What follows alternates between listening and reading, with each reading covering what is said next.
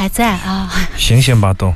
嗯，如果是你在公共汽车上，应该不会坐过站，因为也许你听个十分钟，你就会觉得，哎，为什么主播？或者说这个 DJ 没有记得换换曲子，嗯，本身就是一个二十一分钟四十二秒的曲子吧，是一个 long jamming，是一个长的一个大段即兴。我觉得每一分钟都不错，值得跟大家来完整的推荐。倒不是刻意的想要达到一个什么记录，只是说在听着听着你也会飞，也会飞，思绪会变得复杂，也会起起伏伏，会怀疑，会怀疑自己，怀疑 DJ，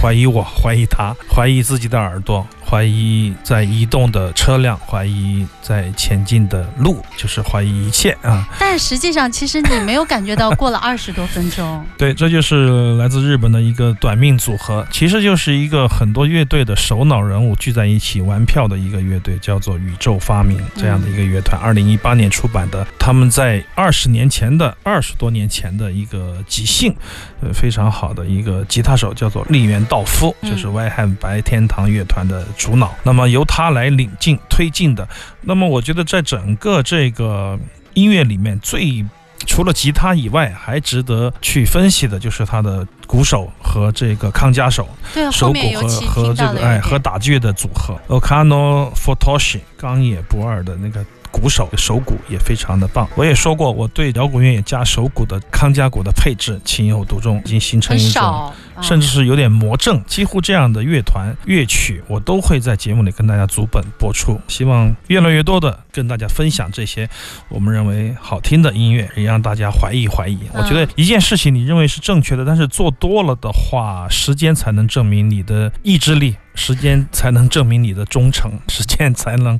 证明你的判断，因为你会随着时间慢慢的怀疑、怀疑、怀疑，然后慢慢的漂移。那么这首曲子也带给我们一种惊喜，就就是在亚洲，在我们的这一片土地上面，有一些年轻人当年用这种勇气和非常大的音量来创造了这一切，而且这一切都不是预先策划的，是一次漫长的旅程，是一次心灵到手的巨大响度的旅行。